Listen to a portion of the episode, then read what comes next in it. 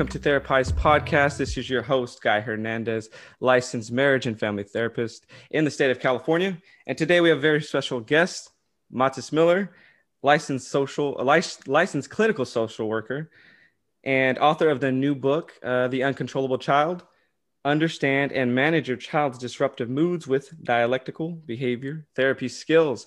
Well, thank you, Matis, for being here. And uh, why don't you just let the people know a little bit about yourself before we get into your book? Yes, thank you, Guy, for having me here. Um, a little bit about my myself. I'm located in the state of New Jersey. Uh, I practice as a clinician. I have a group private practice. I'm the founder and the director of the Center for Cognitive and Behavioral Therapy of New Jersey.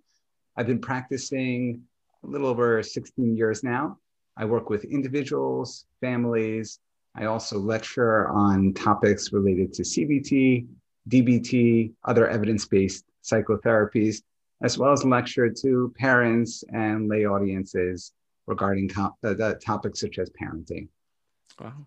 Well, thank you for being here. And I think you're the perfect guest because uh, when I read your book, uh, it's practical, right? It, and, and my podcast really is a is about the practical everyday stuff and and and not becoming overly clinical and uh, a book triple the size to talk about you know tons of evidence that's not really written for the layperson this totally is i mean anyone could pick this up and begin working on things and uh, I, I really like that it's and we'll get into it a little bit more uh, but it's very non-judgmental as well you know mm-hmm. sometimes uh, we can feel the, the judgment in some of the readings. Uh, so excellent book. I want to start off simply with the title, The Uncontrollable Child. I, I, I imagine people are listening to this or are coming across this book and going, yeah, I've got one of those. What does the uncontrollable child look like in your eyes? Yeah, and I think I forgot to mention, which people like to know, I'm, I'm also a father of six. Yes. so but, lots of lived experience. Yes, lots. Of, I got three boys and three girls.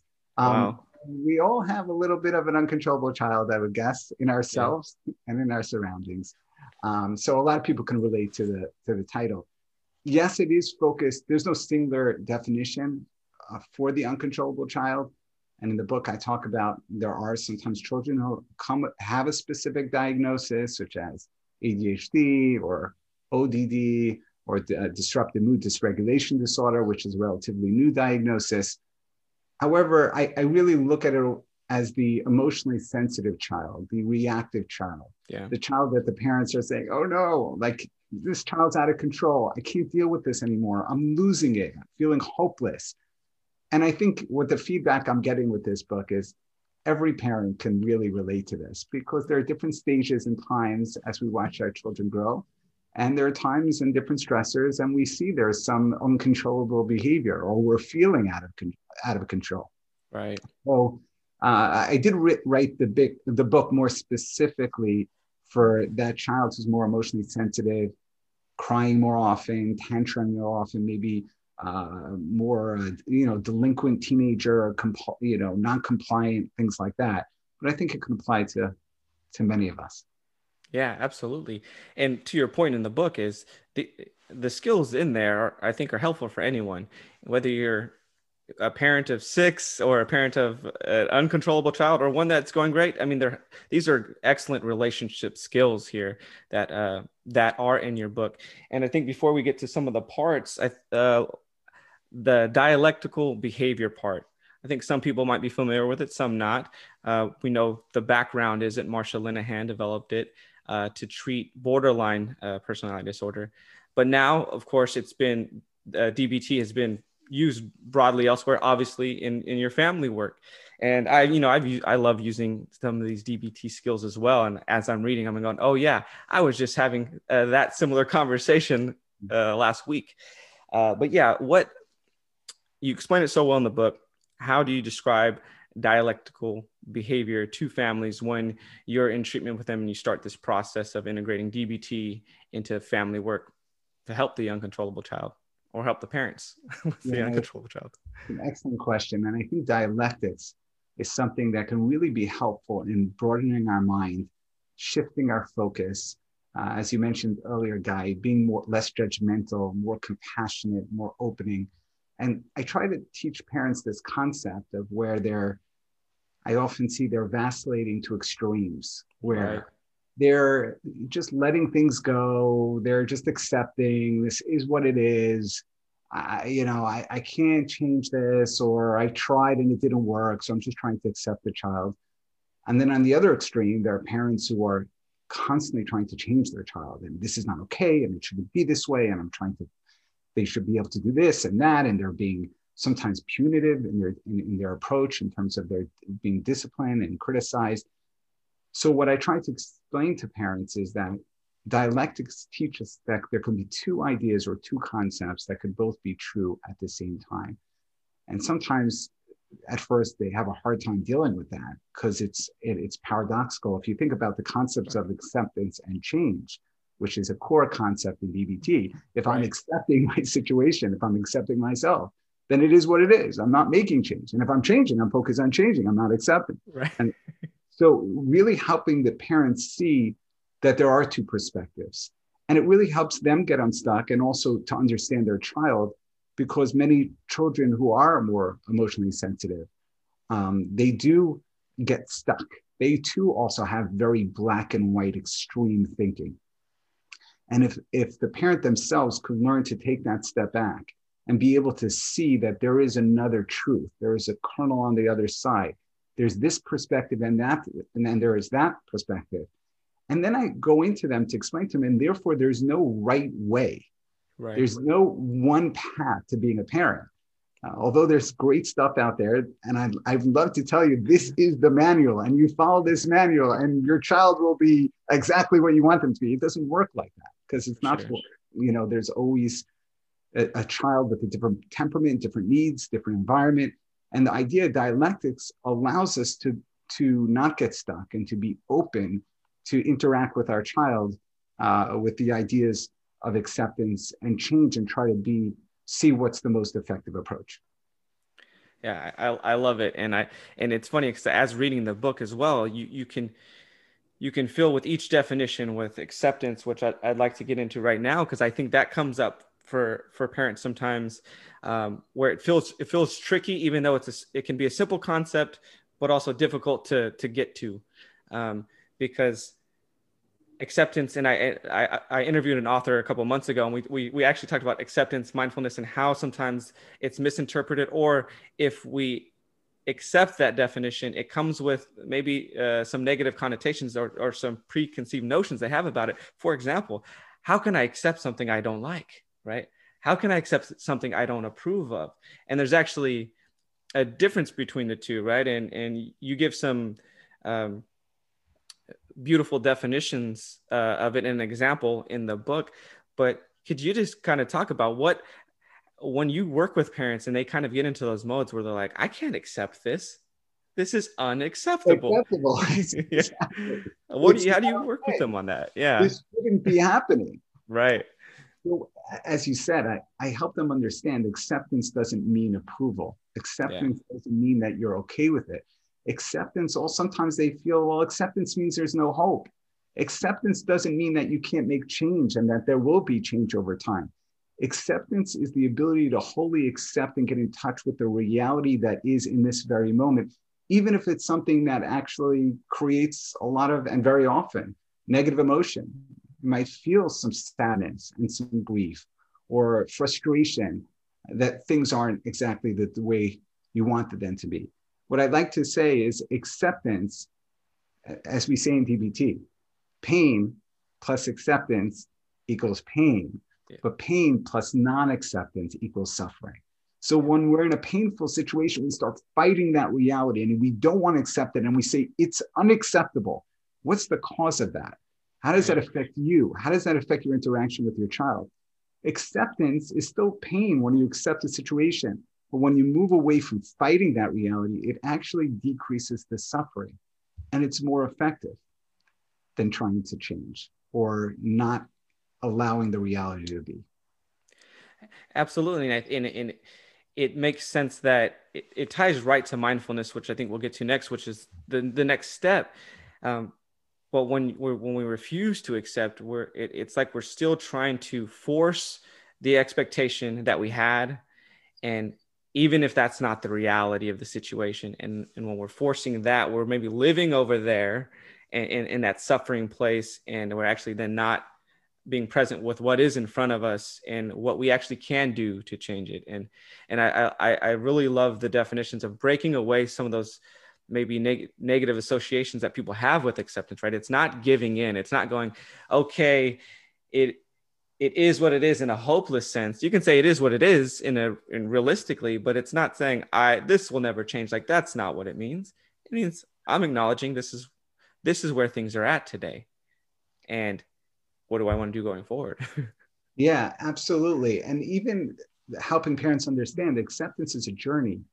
And that's what like you said before i really wanted to make this a really practical filled with examples how to step by step because there are strategies that can help us move on. It's not like today i'm accepting now we're good. I i, I went into acceptance. It, and and we keep our mind keeps turning away from acceptance. And the, the, the ability as you said going to mindful awareness of noticing when you're moving off that path of acceptance and gently bringing yourself back again and again and seeing that ultimately it's it's more effective and also we can think about ourselves as adults. You know when you grow up in an environment and many of us may have experienced where your environment doesn't accept you for who you are or as you said guys so well that there are certain expectations or standards that are put on you that are not within your capability or it's part of your temperament or personality you end up developing growing and developing these really strong negative beliefs about yourself. This as we refer to like this internal critic and the judgment towards yourself that I should be able to do this and I should be able to do that. And it really affects our children in the long term.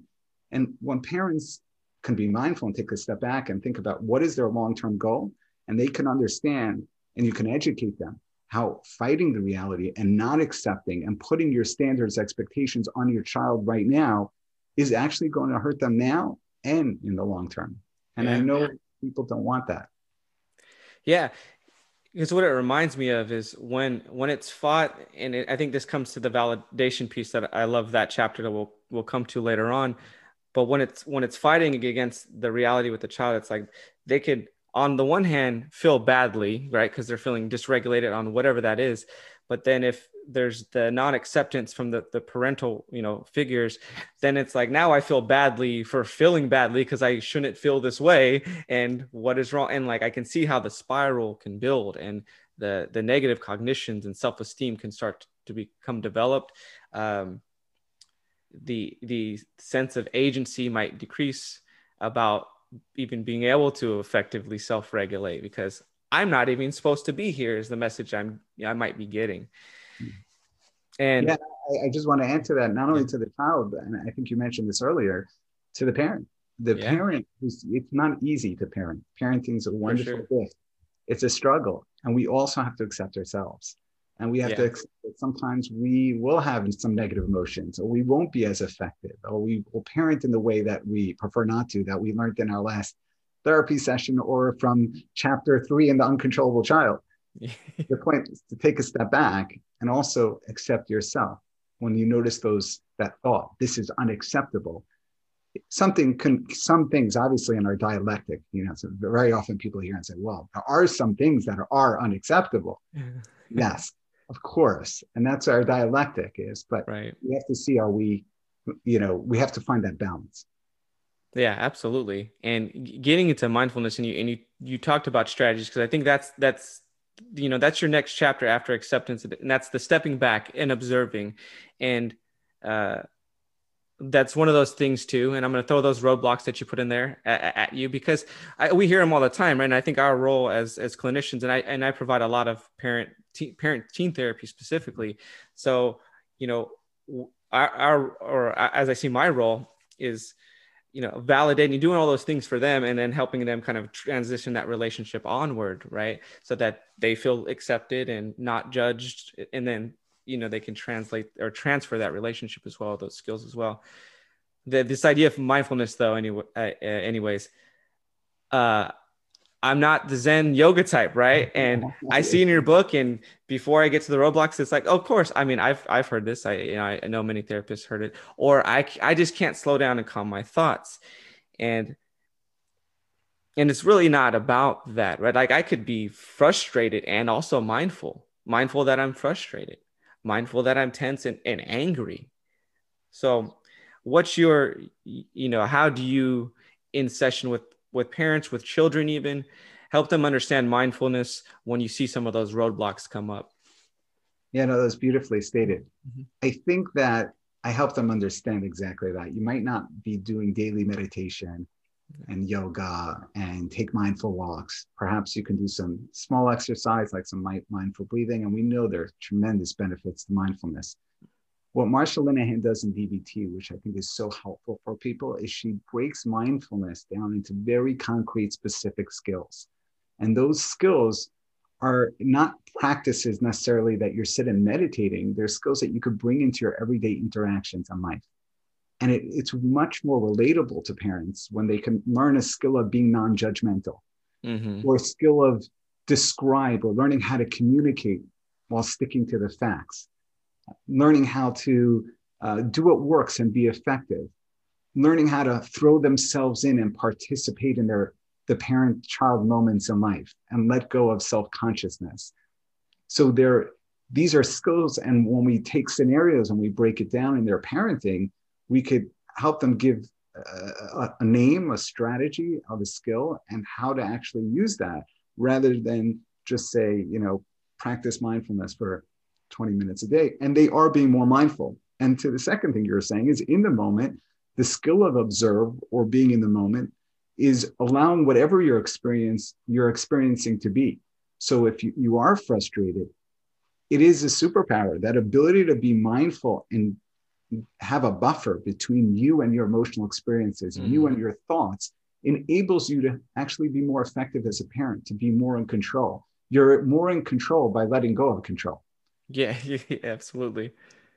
And go ahead. No, so I was saying, so I think that when parents uh, are able to implement these skills in, in, in, a more practical way, it's really helpful for them. And, and you give uh, plenty of real life examples in of parent-child interactions that, um, you know, I've got a newborn, so I'm not in that part yet of of seeing my you know child fight with a sibling or a you know a, a friend. So you give all these examples, but I've seen it, you know, through being a therapist, also through being an educator in a school for a few years and working in schools. And you have this moment where you see things starting to build, right? And if you have multiple kids and you're listening to this and you, you see, okay, your mind might say, there's a fight coming, right? Yes. yes. And then internally, if you check in with yourself, your your tension might be building then because now you're not really observing the facts. And it and by all means i don't mean this judgmentally towards parents or anyone. It's human nature to automatically have these these judgments and assess a situation based on historical events right? Based on past patterns. And sometimes our assumptions and judgments are wrong and then we then respond to the situation based off of where we're at emotionally instead of stepping back and that's what you articulate in the book of going well I can acknowledge that my anxiety is going up because this is a scenario where my kids this usually turns into a big fight.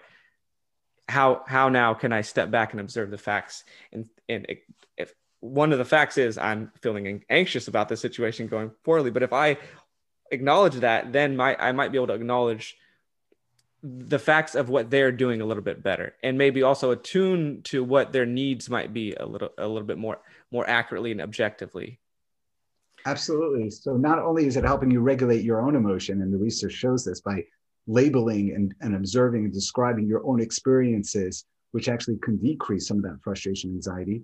It also allows you to observe and see really what's going on in your environment and be more in touch. We're so bombarded today by technology and distractions and, and the stressors of life that very often, if we don't take that step back and we just allow, like you said, these thoughts these judgmental thoughts and these emotions to build, then they become us. And then we act impulsively. We become that experience with that, without that ability. And also it helps us be more effective. If you see, I like your example, you know, when you see the children interacting and you know they start to get a little bit more giddy, or this one is on top of this one, if you're mindful and you're present when you're with your children, you can catch those moments and actually you can be more effective, not just for yourself, but in terms of the children, maybe giving them some distance between each other, finding a more structured activity, some redirection. So mindfulness helps for you, but it will also help your interaction with your kids. The other thing is those judgmental thoughts. And, and I think that for me, in my experience, is the most powerful mindfulness piece that's important for parents because we all judge, as you said, Guy. And I think we, when parents come into me, the first thing is like, well, he shouldn't be doing this. She shouldn't be acting like this. Mm-hmm. This is not okay. And when I explain to this them this concept, no, they should be doing these things because they are doing these things. They look at me like, I'm paying you this money for you to tell my kids should be doing this.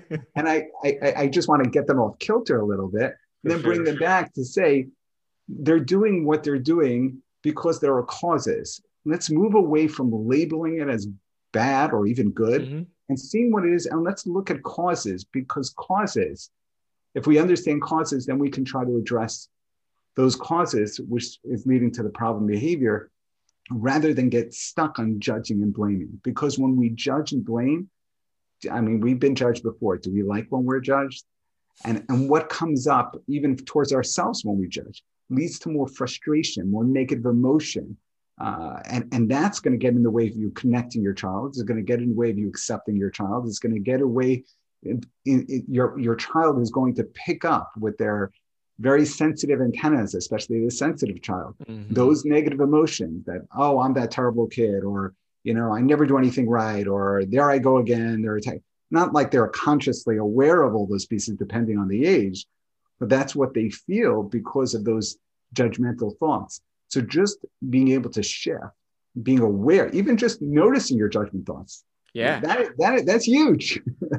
Absolutely. that, that in itself gives you the space and then learning how to replace them and say see what is as opposed to what you think should be right can be extremely powerful in parenting and and I think the shoulds and shoulds are throughout your book. We hear shoulds in treatment all the time. We we use shoulds as humans yeah. across the board because that should place would feel a little easier and more convenient, right, at the time. And and when we're moving through the world as as, as parents or or just as humans we're we're working through as it, it feels comfortable to us right and when those things start to erupt with children it feels less comfortable right?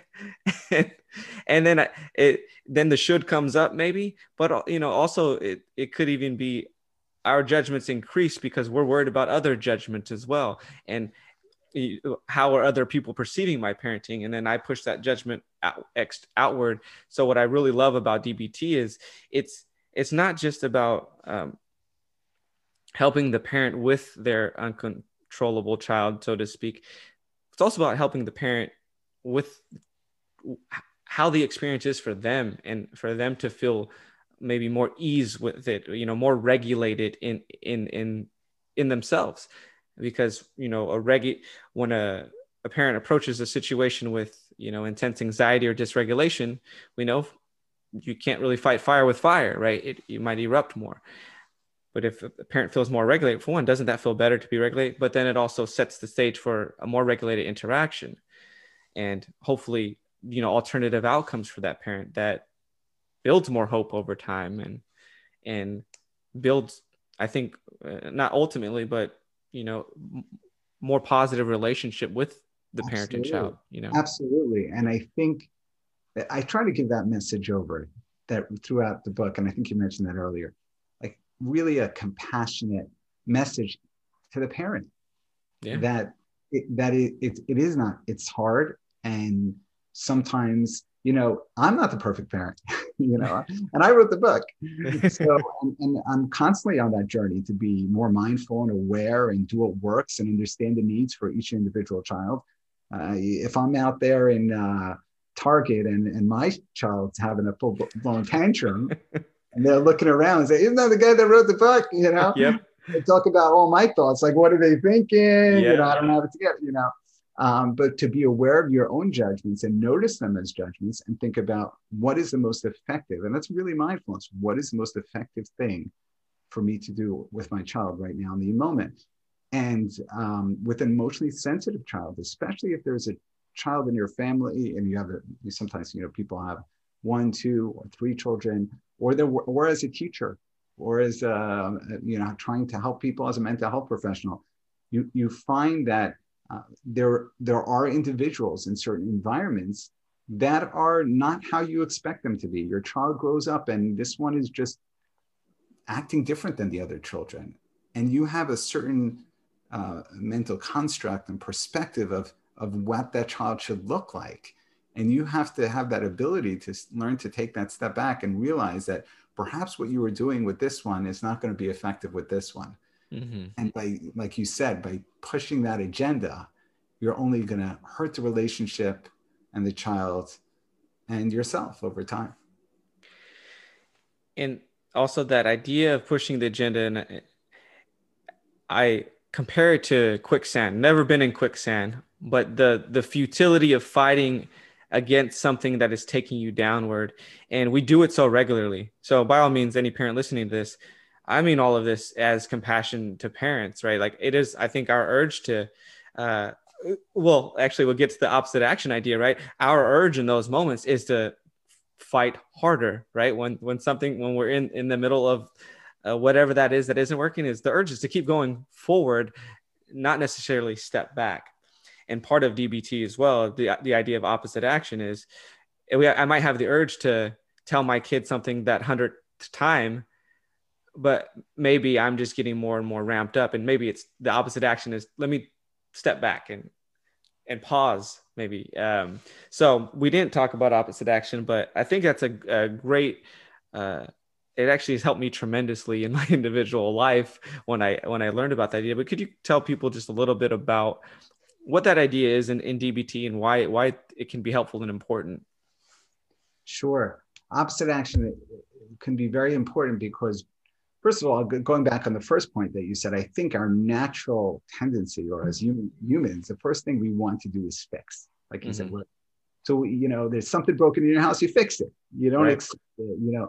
Or or if I feel an emotion, emotion has a function, and that's how that's part of our, our being if we have emotion of frustration it wants it, it wants us to attack it wants us to address it wants us and actually by acting according to the, our emotion in the short term that is a little bit relieving you know it's it's our natural uh, urge and how right. our emotion wants us to respond which is very important for survival you know when we're feeling angry we're being attacked in many environments at the same time in a very often it's not effective to act on the, that emotion. So, what do we do? So, if we're mindful and aware, by going opposite our, our emotion action, so we have the urge to attack, and opposite if we can actually even go to the other extreme. So, if you feel like raising your voice, yeah, make your voice more quiet, you know. And what's what's amazing about opposite action is our our body communicates to our minds, and we see know this in research. So when we actually go opposite that urge. It's very hard in the beginning, but once we start acting how we want to act, what we need, what we know is more effective, that can actually have effect on our emotion. And the more and more, and, and that's really exposure treatment, which I'm sure you're familiar with. For sure. Yeah, which is a lot of us when we do things repeatedly, that's opposite of what we want to. So you, you know, you you you get into a bad car accident and you're like, I'm not going into the car again. What are your mm-hmm. friends and family say? No, you got to get back in right now and you got to right. keep going. You got to do it again and again and again and again. Got to go opposite that anxiety, that threat, mm-hmm. that fear to avoid and do it again and again. And if you do, over time, it will get easier. So opposite action has a benefit in the in the moment because it helps you, even the moment, it communicates your mind to help calm you. If you continuously do it, you actually develop a new behavior and strengthen that behavior in the moment and you'll also feel better about yourself because yes the short term acting on the emotion feels good mm-hmm. acting on the urge feels good. Over the long term leads to guilt feeling sad hopeless disappointed. When you go on opposite action it has a it helps you feel good about yourself builds your own self-respect when you look back and say hey look what i did. So there's so many benefits of using a skill like that.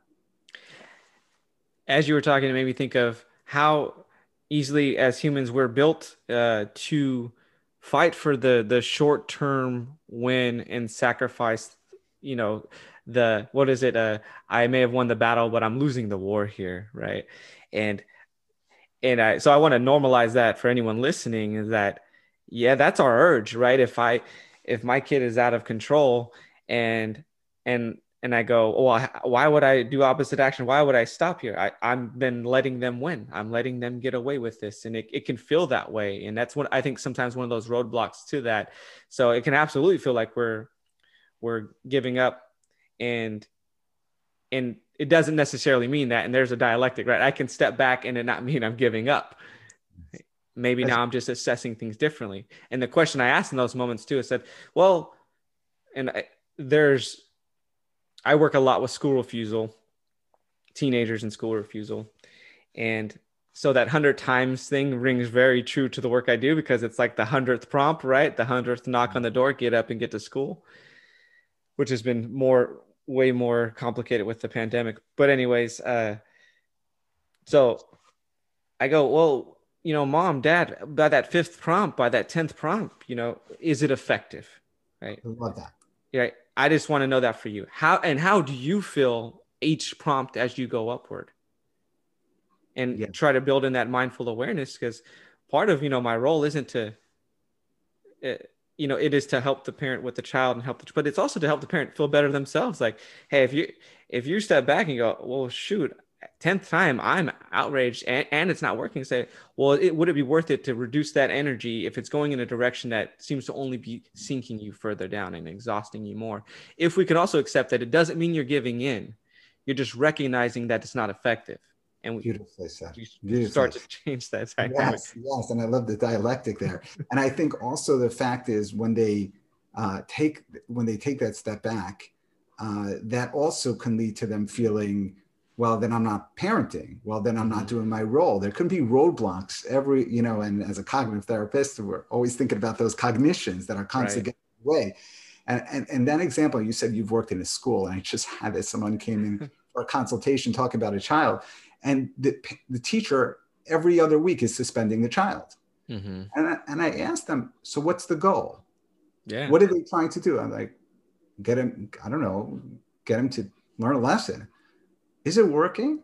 Hmm. How many weeks have they been suspending this child?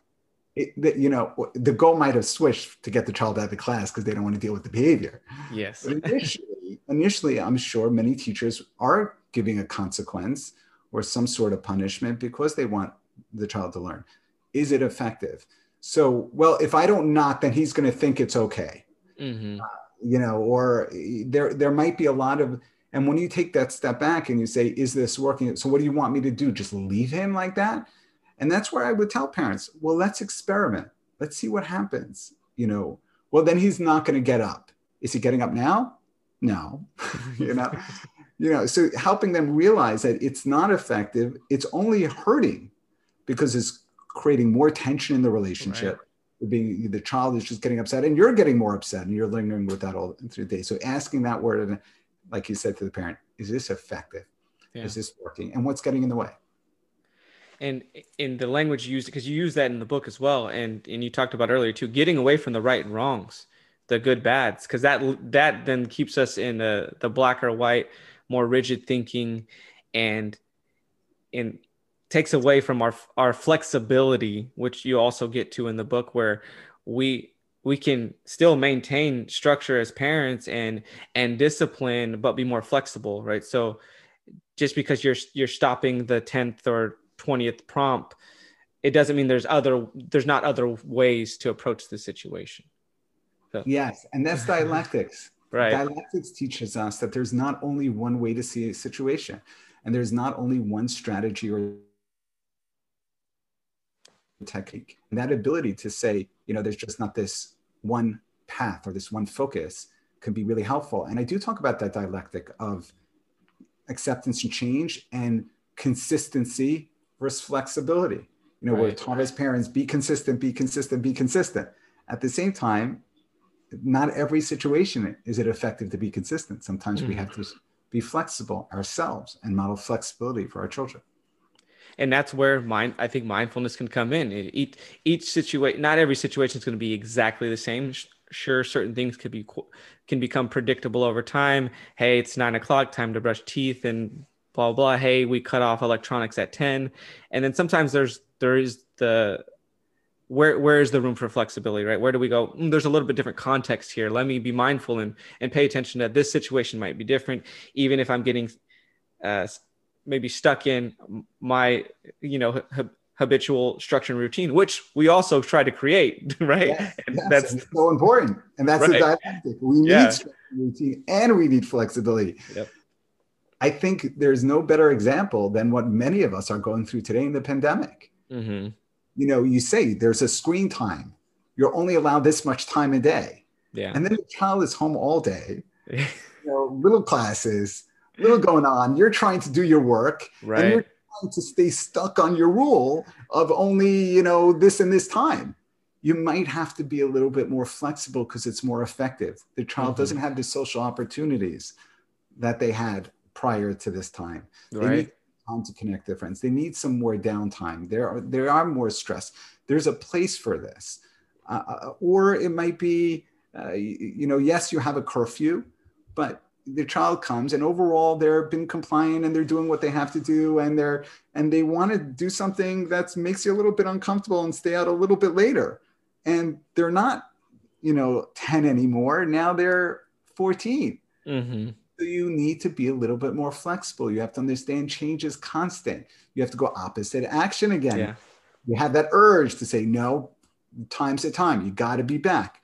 Be a little bit more open. Show the child the different circumstances. Maybe their best friend is having some sort of uh, you know birthday outing together. And, and it's just a time that there's times to bend. That's a clear mm-hmm. one. There are ones that it really all comes back guy as you said to mindfulness the more uh-huh. aware you are the more you see the bigger picture and that's i think what i'm giving over in this book i'm giving a lot of practical strategies that parents need in terms of change also and how to discipline and how to put in limits and all these important steps, but it's really about the ability to be more flexible and open in your thinking and to do what works. Yeah. And it's funny as you mentioned that the the 14 year old is now 14, no longer 10. Yeah. And change is constant, which is is the a beautiful dialectic. And we fear we can naturally fear that or get anxious over change at the same time and back to mindfulness right i can acknowledge because i can hear the roadblock coming up right well if my child pushes it here they'll put they'll keep pushing it right now now the line has moved further and that goes into okay how do i introduce some mindfulness here i'm feeling anxious that this will happen right i can now acknowledge that i'm worried if i allow my kid to do this it'll it'll mean more pushing of the boundaries, trying to stay out late all the time. And that that's where you can introduce the mindfulness. Okay, so what's it like for you to kind of feel that? What are you worried about and concerned? What's now what are the facts of the situation? How can you approach it in a way that's clear? And you know, maybe say, okay, this is this is an exception here that I feel comfortable with today. And over time, we'll continue to talk, but of allowing more flexibility in that, right? Because in that moment, when the child asks, technically it's a yes or no answer, right? Can I stay out later? yeah. But but within that, we might be anxious about what does this mean for the future? And again, mindfulness. Yeah, and I just want to point out because that was a beautiful dialectic yeah. that you just stated, is that the kid is going to push want more, and he should push more. Mm-hmm. He's a kid, and he's yeah. a teen, and he and he has that rebellious tendency, or he he wants what he wants. Yeah. So he should push, and that likely will happen. And that's where you have to find that balance of getting right back to putting those limits and consistent when they push back. So you're constantly balancing. Yeah, absolutely. I, I do like the he should push, I, and, and I introduce that a lot. You know, we play devil's advocate a little bit with the parents of going, well, tell me why he should go to school, right? Why should he do anything differently than he's doing now? You know, I know, and I go, and yeah, and I validate them. I know, or I don't, I don't know, uh, but I imagine this isn't comfortable for you, this is exhausting, frustrating that your child is not doing the be, you know the desired behavior that they're they're sitting at home and, and not going to school. I imagine that don't feel great. Yeah. yes validating exactly. yeah. And i think i i, I want to touch on that because i think it's so important. And it can be hard to do because again there's a there's a dialectic that occurs. And my last session uh my last parent child session we we went into a lot of validation talking about it both the parent the child and and i think this this for me comes up in in every parent child session i have or when i'm working in that that dynamic there's an aspect where when the power struggle occurs, we both can't be right. there's also an aspect, and you you articulate this in the book, where validating doesn't mean I agree with what you're saying. It it also again doesn't mean I'm giving in either. Because I think there can be anxiety for the parent or for any of us to validate when we experience something uncomfortable or that we that we we don't understand or that we disagree with so if my child comes to me and says uh, you don't love me and i go well yeah i do. Here are all the facts. We aim to convince. That's our urge right? Again with opposite action. My urge is to convince you. Because maybe that hurt me that my child said that to me. Maybe it hurt me that my child said all you care about is good grades. Because now you know it's maybe presented as an attack. Uh, all you care about is me getting into you know x y and z schools the parent goes that's not true i care about all of these other things that's not true for one for the parents totally understand the response i mean that's got to hurt to feel your that your child feels that way and that it feels untrue to you and here's the dialectic it can feel untrue to them the parent but also feel true to the child. Yeah.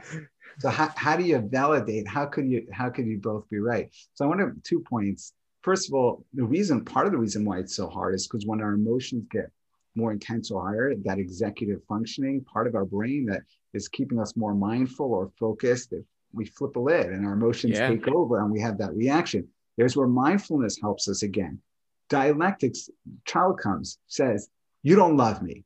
So the now, you know what I just did for you yesterday? I just picked you up from school. You know how you know how much traffic I and now I don't love you. You know how many right. things I have to do today.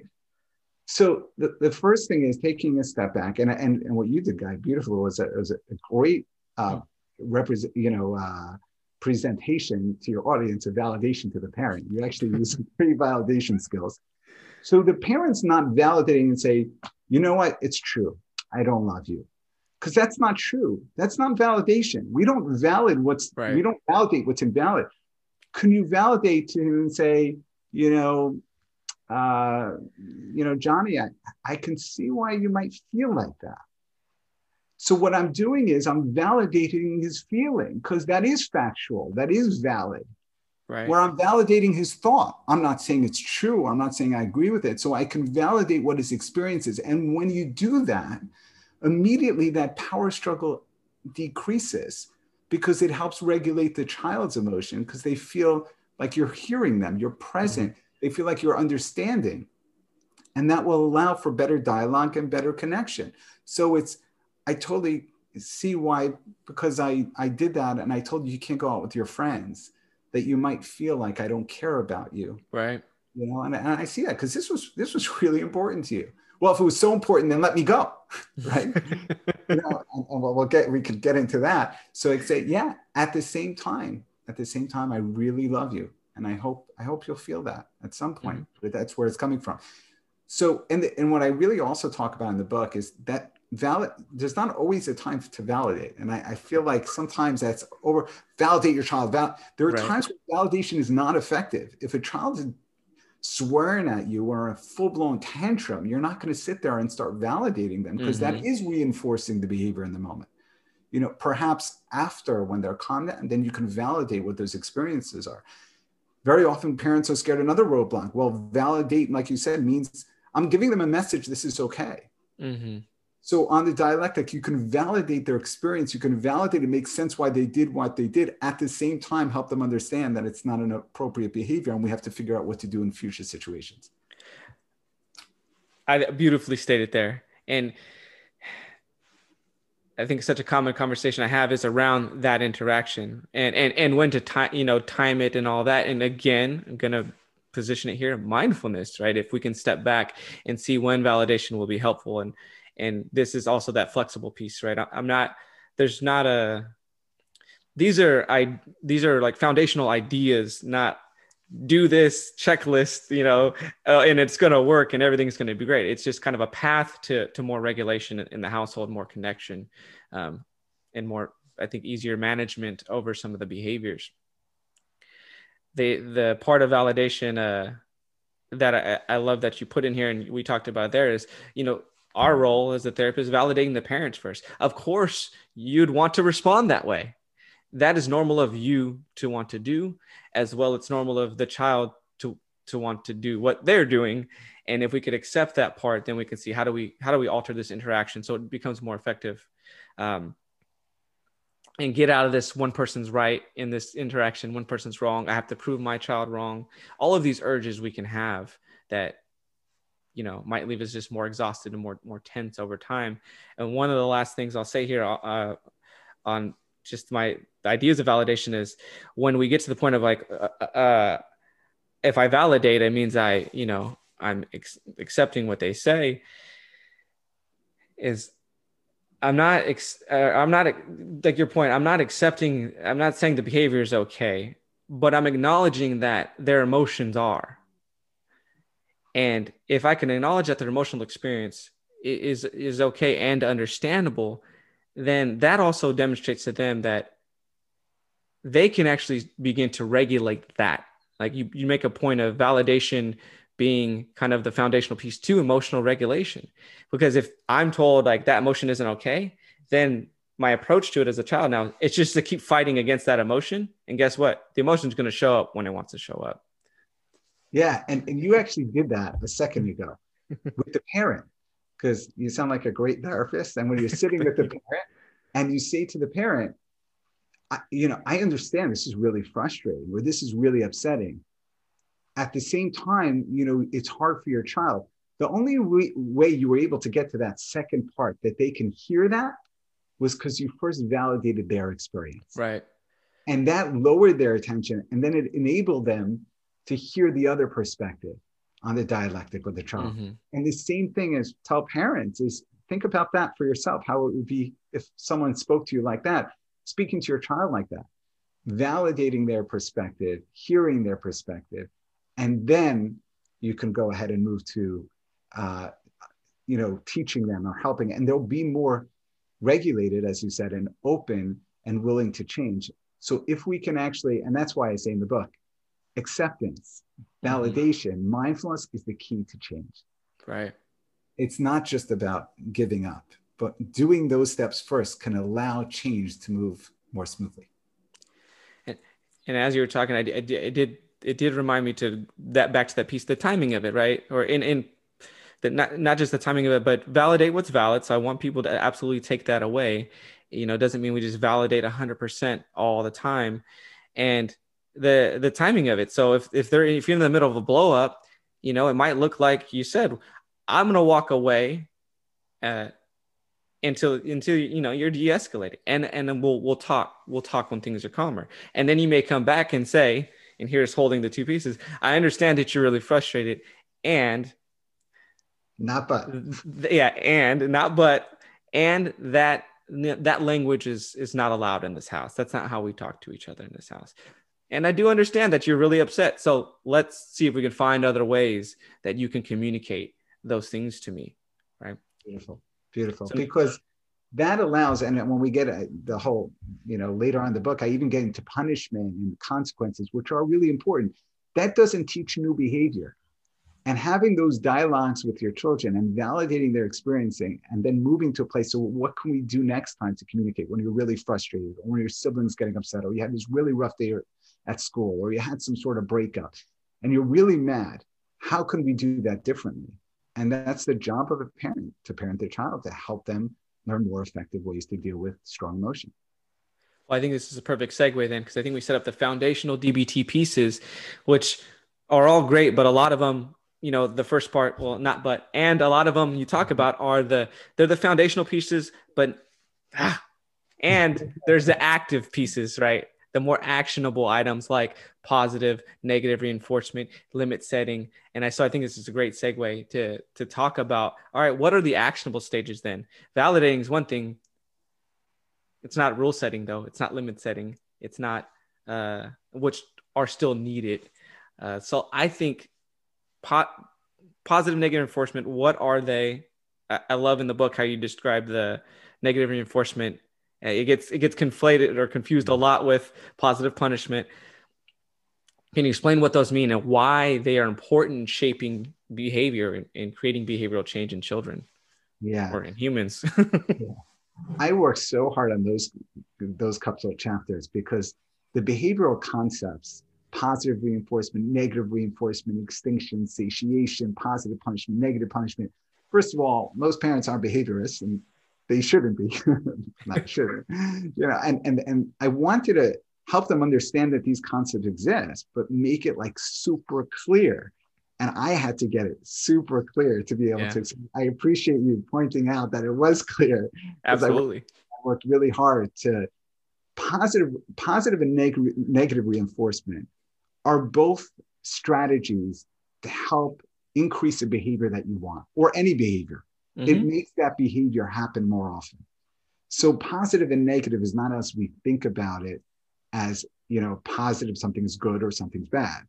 Positive is where we add something right to a behavior. So if uh, someone, your child speaks to you in a nice way and asks you say, you know, I, I I love Kayla how you asked for that. That was so sweet. That's positive reinforcement. Whether you play, whether you wanted to reinforce that behavior or not, right. You just did because you added something immediate that was positive. Mm-hmm. Uh, the whole often I give these examples. You know, the reason why you're keep uh, using that credit card is because there's a bonus that month. so every time you use that credit card, you get a little bonus, so it gets you to use the credit card more. So when you add something it's, and that's really important. And, and, sometimes when we think of positive reinforcement behavior charts, we're thinking about, you know, giving candy and money, which are all effective. But positive praise, we lose focus on the power of our yeah. words and being specific. And that's that actually, so, so often we're giving our attention, include all of us as parents, back to mindfulness. Mm-hmm. We're not, we're so, we, our mind gets caught, our attention gets caught when there's a negative behavior but when everything's going sort of smooth and okay, we're not focusing on that and becoming again more mindful, bringing mindfulness and being aware of your child's behavior. And when the child is, you know, I know for myself, when I see my my children sitting and playing like a board game, something something together, you know, they used to play board games. uh, once in a while, it happens. You know, I, I run over and say, I love how you guys are playing together. It's yeah. so nice. Well, I could say, finally, yeah. 10 minutes to breathe, right? you know, and using that opportunity to now negative reinforcement we use all the time, which is also powerful. Again, how do we it's positive reinforcement feels better, motivates us more. Mm. Negative reinforcement is again a, what we can do in order to increase the behavior. So what what we do is we we want the child or the individual to get some relief by doing the behavior my favorite example of this, and I'll give you an uh, example of parenting, is when you get into your car and you hear beep, beep, beep, mm-hmm.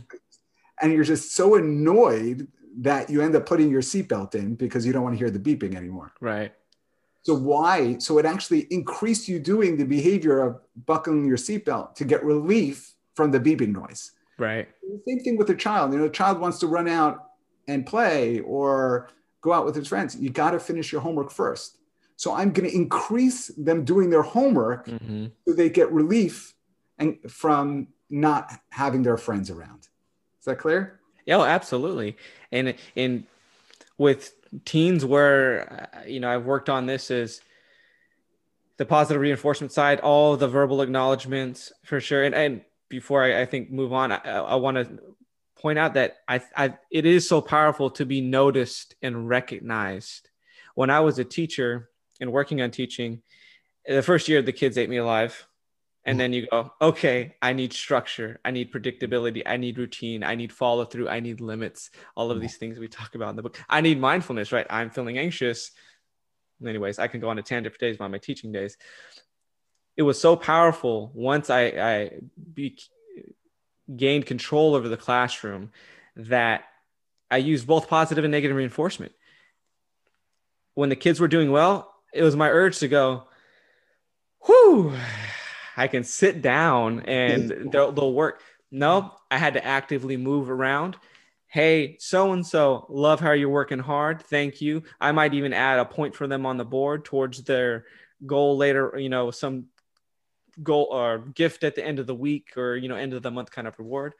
And then the kid off task, all right, uh, you're you're cutting out on on um on recess time, like because you got to get this done or whatever it is. And that's an example. I don't really like cutting out recess time, but like you're you're losing something here, or you're gonna have to finish this up, uh, whatever that is. Uh, so you know, I love the, uh, the the example of the two. So where I've used it with teens or or helping parents is, hey, day to day, if if their desired, you know, goal each day is to get to that computer or that device, and you say, hey, you have a three hour window well, at five o'clock, if their window's five to eight and they haven't done their homework or they haven't done those expectations, here, here's a chance to say, well, like you said, you can't play until you get those things done. Yeah. So if you're late, you're losing time now, right? And there's that negative. Something is getting taken away that is undesirable because you want all that time as that kid, right? So I, I love the uh, I love the not even just that example. I, I think throughout the book, the the practicality, the simplicity, it, it's so palatable for I think for anyone. Uh, I think the last we're now we're near the end of your book, and I think uh, limit setting, right, boundaries, follow through, uh, why these things are important, what are roadblocks to them.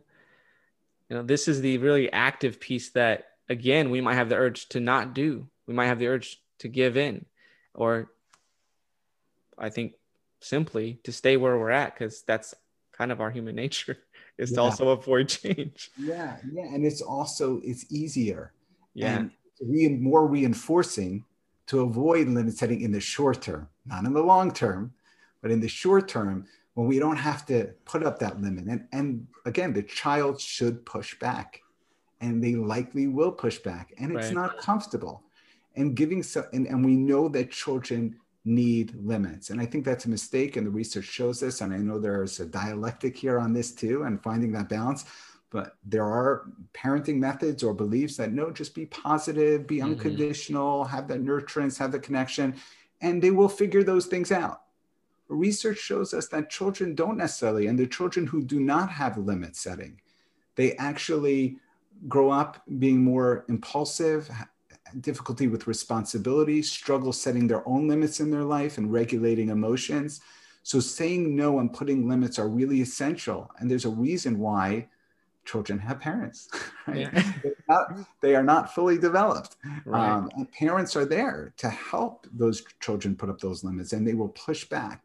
And giving skills and how to set that limit and how to, very practical, how to be consistent in those limits um, to make sure that when you're setting up a limit, you're very clear what the limit is, that you're doing it in a non-stimulating environment, that you uh, you're you're very concise in your language. That when they push back using uh, techniques like broken record or planned ignoring, not getting stuck in the power struggle, while being mindful of perhaps sometimes what the child is saying and when to be flexible in, in certain situations. So limit setting is is really really essential. And if we're not consistent in limit setting, that can create lots of problems. You know, the classic example I give is if the child's in the grocery store and they want the candy bar and it's about to be dinner and you say sorry and they start having a tantrum and what happens is they're going to up the ante it's going to be behavioral burst and they're going to keep screaming and yelling till they're mm-hmm. on the floor and you're worried the child service is going to come because their right. child breaking you know everything down throwing so you just you have such a stressful day. You say, you know what, just take the take yeah. it. Yeah, absolutely. And then you know, but you do that only every third time. Mm-hmm. You put up your limits two, you know, two of the times you're creating a behavior that's practically indestructible because they are on an intermittent reinforcement schedule where whether they realize it or not every so often so you have to be consistent. You have to be clear, like you said, Guy. You have to have structure. There has to be predictability in your parenting. On the dialectic, yes, you're not going to always be perfectly consistent, either because yeah. yourself or because the child. So limit setting, saying no, is really important. And I do have a whole model in the book. And when you get to the book about uh, some some ways how to balance, uh, you know, your core values and making area for flexibility uh, when children try to push past the limit. So you can mm-hmm. be more mindful in where your hard limit is, where this is an area where I'm not going to, but where are areas where I can be more flexible. for sure. And I like the example of the grocery store scenario because this happens, right? And again, the first thing I feel, right, is, oh my gosh, who's judging me? And that is so uncomfortable. What do, do parents think I'm horrible? Like everyone's looking at me. This, and it's tough to be mindful and acknowledge that and sit with it and and and to your point earlier to then respond most effectively. Because if you do end up reinforcing it hey again i'll validate every parent. I get it. Mm. i've actually as a novice therapist did that you know with a, a, kid i took out in the community. I i did that same almost same exact thing. And it you know, and it spiraled, and I was like, oh my gosh, everyone's looking at me. And then, you know, I have the spiral of everyone thinks, uh, what is this guy doing? Isn't he a therapist? Why is he, you know, yeah. it ha- you know, that's that's our nature. Um, so again, being mindful, what what comes up for you, and, and probably, you know, even in those sessions with the therapist, if you have that, or if you reflect later, and you're able to acknowledge and accept that hey when that happens you are going to get anxious you're probably going to feel judged. You you might be being judged. What's most effective, you know? And yeah, the intermittent reinforcers you talk about that it's like gambling, right? It's gonna yeah. come sometime, right? I'll, I'll keep going at this, and and that the the kids are supposed to keep pushing, uh, and and it's the the the lesson there in the limit. I mean, there's so many lessons, but one of the huge lessons that I talk about with with the kids when they say it doesn't help that my parents sets these limits. You know, I validate that. Yeah, I could see that. It's probably it's not fun, right? I'd want to have my games all the time too. And it it's forcing you to forcing the child to sit with the discomfort, sit with having to delay gratification, sit with the anxiety that maybe they're trying to run from to get the the thing to soothe it so that limit provides so many, so many things. Now, one thing I'll ask you here is what do you say to the parent that says limits just don't work for my kid? I just they don't listen. so there there again is the balance of acceptance and change. You sometimes the reason why the limits aren't working is because they're not implementing them effectively or they're not clear about their limits as I mentioned or they're they're becoming these emotional blow-ups and the parents are just oh this is not working and leaves and they don't know how to stay regulated and consistent. Or the child breaks the limit they don't know how to follow up on it. They're too scared to put in a consequence where appropriate. Right. there, there's the, the child is running the show as, a, as opposed to parents. They're in control. So that's very often the case. However even if a child the parent made a mistake for many years and perhaps limits with this child where he's at is not going to work First of all, everyone has limits. Right. If you're that child who limits doesn't work, I, I could almost guarantee, I can't tell you for sure, if that mm-hmm. child walks in their house, you know, with um, some illegal substance and start giving out to the siblings and having a drug party uh, at your dinner table, I, I, would imagine you're going to put up a limit and it's going to work. Or he comes in and just takes a baseball bat and decides to, you know, go ahead and smash all your furniture.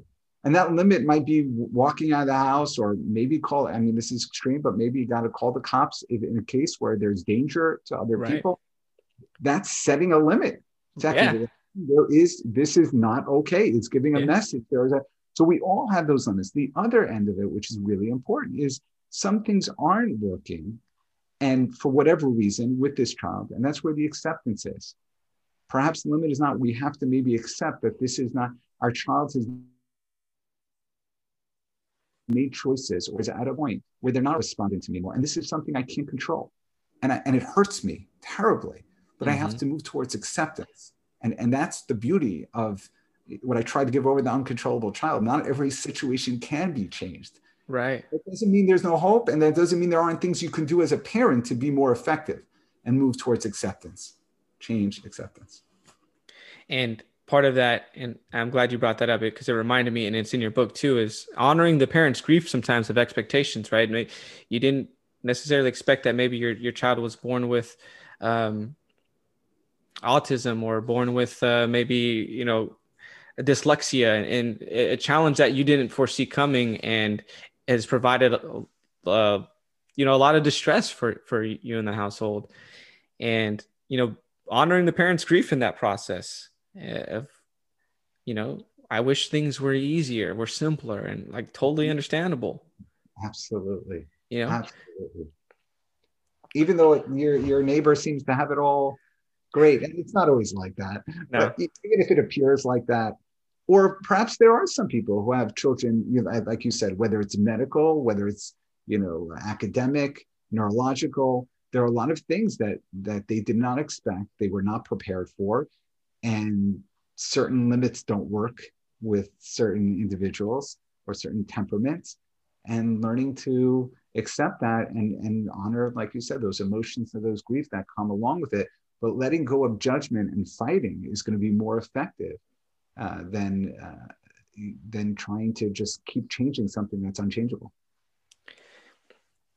Beautifully stated.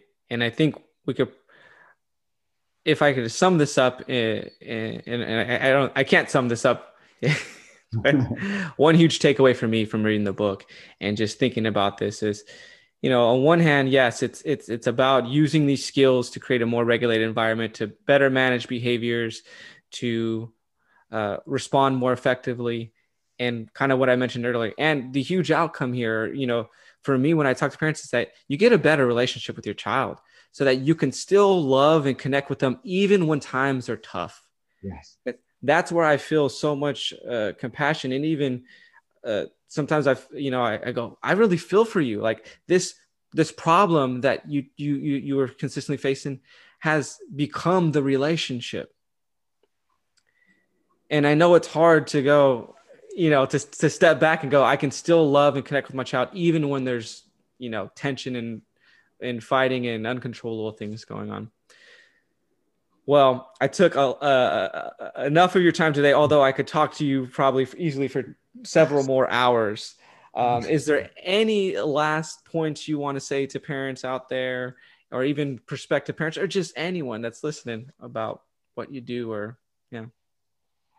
I guess my message is, as I've said perhaps on this podcast already, is that acknowledging that it's parenting is hard and it's not easy. And you probably tried really hard and many ways were successful and still struggling in some other areas. Realize that change is constant, that there's always more information, more skills and strategies. And the goal is the, to keep in mind in a dialectical perspective, I'll end with this. As we say in DBT, you're doing the best you can in this very moment. And if you're listening to this podcast, you obviously also are looking how to do better. So balance that you're doing the best you can, and at the same time, you want to move towards change and figure out how to be a better parent. Definitely beautifully stated. Uh, Matis Miller, licensed clinical social worker author of the new book, The Uncontrollable Child. Where can people find this book today? okay. So if you go to my website, theuncontrollablechild.com, on the website, we have a link to all your favorite sellers, Amazon, Barnes and Nobles, BAM, wherever you buy your books. Uh, it is in local bookstores as well. Uh, you can check in Barnes and Nobles. Uh, they do carry them in many stores uh, after you go ahead and wherever you purchase the book, please come back to the website and you can actually put your receipt number and we have a whole bunch of bonus pages where I explain the behavioral charts, which we didn't talk about, the roadblocks. I explain how you could utilize those tools if you put that information in. And also on my website, we have events.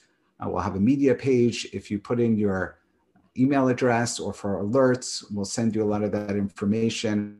So uh, yeah, I hope you guys can uh, purchase it. And if you, anyone has any questions or feedback, you can go to the bottom of my website, and there's a place where you could uh, contact me, you know, send a message, and I'd love to hear from you. Excellent. Well, thank you so much for your time today. And thank you all for listening. This has been Therapize Podcast with Matis Miller, and we'll talk to you next time.